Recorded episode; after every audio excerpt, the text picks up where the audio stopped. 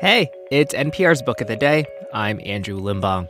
If you spent enough time with an ex before breaking up, it's reasonable to assume they know a lot about you. like, a lot, a lot. Now, that could either be good or bad, but that knowing is key to the relationship at the center of today's book. It's titled Oh William, and it's from author Elizabeth Strout, who is returning to a familiar character of hers, Lucy Barton, whose ex husband needs help decades after their breakup. And in this interview with Here and Now's Robin Young, they talk about that very specific feeling of tenderness from a long ago ex mixed with some irritation, too. Here's the interview. Elizabeth Strout is back. Yay. She is the Pulitzer Prize winning author of Olive Kitteridge and the sequel, Olive Again, about a somewhat prickly retired schoolteacher from Maine. Readers swooned. Well, Strout is now revisiting another character, Lucy Barton, from the novels My Name is Lucy Barton and Anything is Possible, a woman trying to leave her impoverished, traumatic beginnings in Illinois behind, but wearing them like a ball and chain. The new book is Oh, William, an exasperated phrase Lucy uses in response to her ex husband, William. Lucy's now a successful writer living in New York, though her bleak childhood lurks. Her second husband has died, and that first one, William, needs her help, so she agrees to go on a road trip with him to Maine to help him uncover the truth about his mother, Catherine, and the sister he didn't know he had. Oh, William is out today, and Elizabeth Strout is here for a look at what happens when a character takes up residence in an author's head and refuses to go away. Welcome back. Thank you so much. It's nice to be here. Thanks. Well, this is intriguing. It's not uncommon to return to characters, but why were you so compelled to revisit Lucy? You know, I didn't really think that I would revisit Lucy at that point, but Laura Linney, who starred in um, a one woman show of My Name is Lucy Barton in London and also in New York, I was at a rehearsal with her and she took a step forward and she murmured something about William. And then she put her glasses up on top of her head. And at that moment, I thought, oh, William. Mm. mm-hmm. So that's when I realized he was going to have his own story, which of course, he would, as we all do. Mm. And then I got down to writing it. But it was really that moment when I thought, oh, William. And it's so interesting that that stayed the title all along. Had you not fleshed out William? Because you knew William was the first husband. I mean, right. Yeah. But in My Name is Lucy Barton, she consciously sidesteps him. She says to the reader, I'm not going to talk about my marriage. And then I realized, okay, well, now you're going to, except let's have him be a part of this. Yeah. And so it was it was fun to actually get to see William and I understood him. As soon as I could visualize him, I thought, okay, I've got him. And what and, and what would that be? Well, I just all of a sudden I just thought, okay, that big shaggy mustache and, you know, a full head of white hair and yet very well dressed and tall. And then I just thought, oh, there he is. I mm. get it. Okay, we can do this now. It's interesting you, you remind us that Lucy Barton said, well, I'm not going to talk about that now. She says that a lot. She offers herself up to narrate a book and then, you know, raises the, you know, the home life that she had, but I'm not going to talk about that, which right. immediately lets you know there's a story there. Right. It's it is. It was funny to realize that about William as well. Yeah. yeah. And I think in My Name is Lucy Barton that we knew certain things about William. We knew that he had a father who had come over from Germany as a, a prisoner of war to work in the potato fields in Houlton, Maine, which in fact German prisoners of war did. Mm-hmm. And I had read that in a newspaper article years and years ago, and I had never forgotten that. So we knew that much about him and that his mother had been married to the potato farmer. But that's sort of all we knew. Mm-hmm. And then I realized, oh, wow, there's going to be so much there that we can figure out. No kidding. By the way, this is like, you know, places like Aroostook, Maine, there's still potato yeah. farming. And yeah. what we find out is, and, you know, this is out there in reviews, is that William's father, who again was the, you know, German Nazi POW right. who was brought to the U.S., and this woman, William's mother, leaves her potato farmer husband to run away the dish with the spoon. She runs away with the German POW. Mm-hmm. But we now find William at 71 just discovering that she left behind a daughter. He has a sister. How'd you come to that?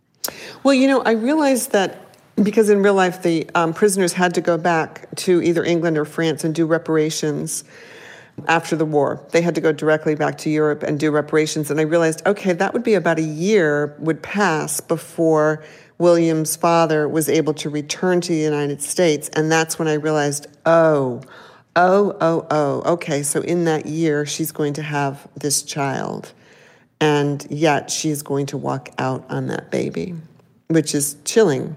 Yeah. Had you seen any stories? And by the way, this is, we're back in Olive Kitteridge land because we're back in Maine and there was a certain brittleness to her. Right.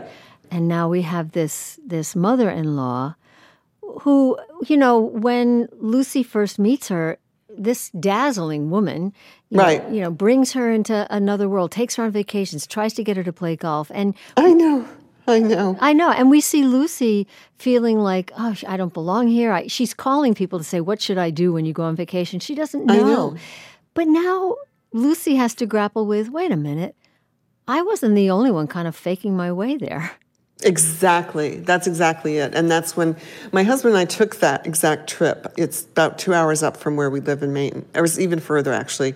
And we drove um, those exact roads, you know, from Houlton to Presque Isle and, and Fort Fairfield. And it was really, really interesting to try and be inside Lucy's head as I saw everything going by. And that's when I began to realize, oh, wait a minute, wait a minute, wait a minute, because mm-hmm. Catherine is going to have come from something that's arguably even worse than Lucy's background. And and in My Name is Lucy Barton, I said that her mother-in-law would say, This is Lucy, she comes from nothing. And then I realized, bingo, that is why she would say it. Right, because she did too. Yeah, and it was just sitting there waiting for me to discover that. Yeah.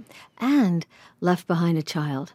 And she's, oh, I know. Yeah, and she's passed at this point. So yes, she's been gone for a while. No, yes, many nobody, years. Yeah, nobody.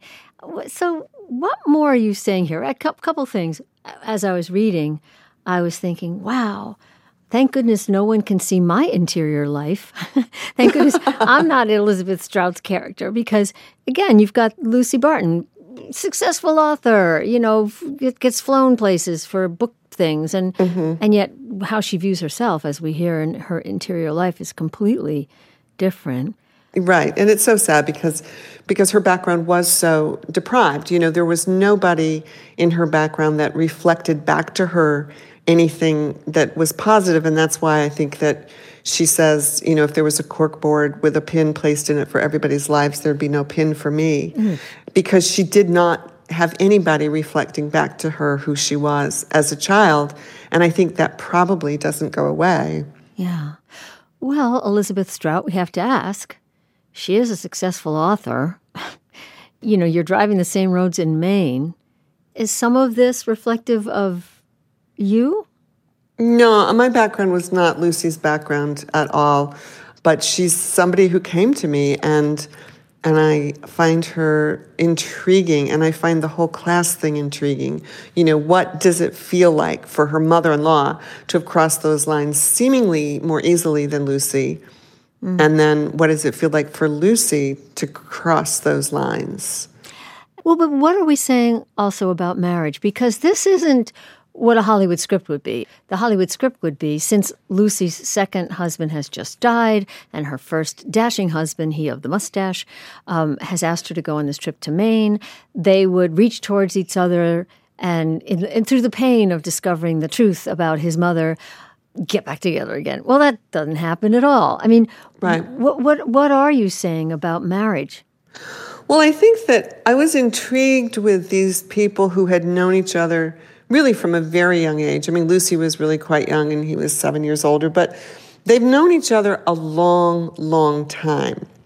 And that to me was very interesting to to understand that they had once been married, they had once been intimate, um, they they had remained pretty much on friendly terms and now they were thrown together in this and so the the tenderness that they obviously feel for each other is sitting sideways to the irritation that they continue to feel with each other mm. and yet they're both grown-ups now and they're they're trying to do their best with it and i was very interested in that you know what it would mean to be with somebody for so long in so many different permutations sometimes you're the only person you know, that can make that trip with them because you're the only one who knows Right, who, exactly. who that mother-in-law was. Or, That's exactly right. right.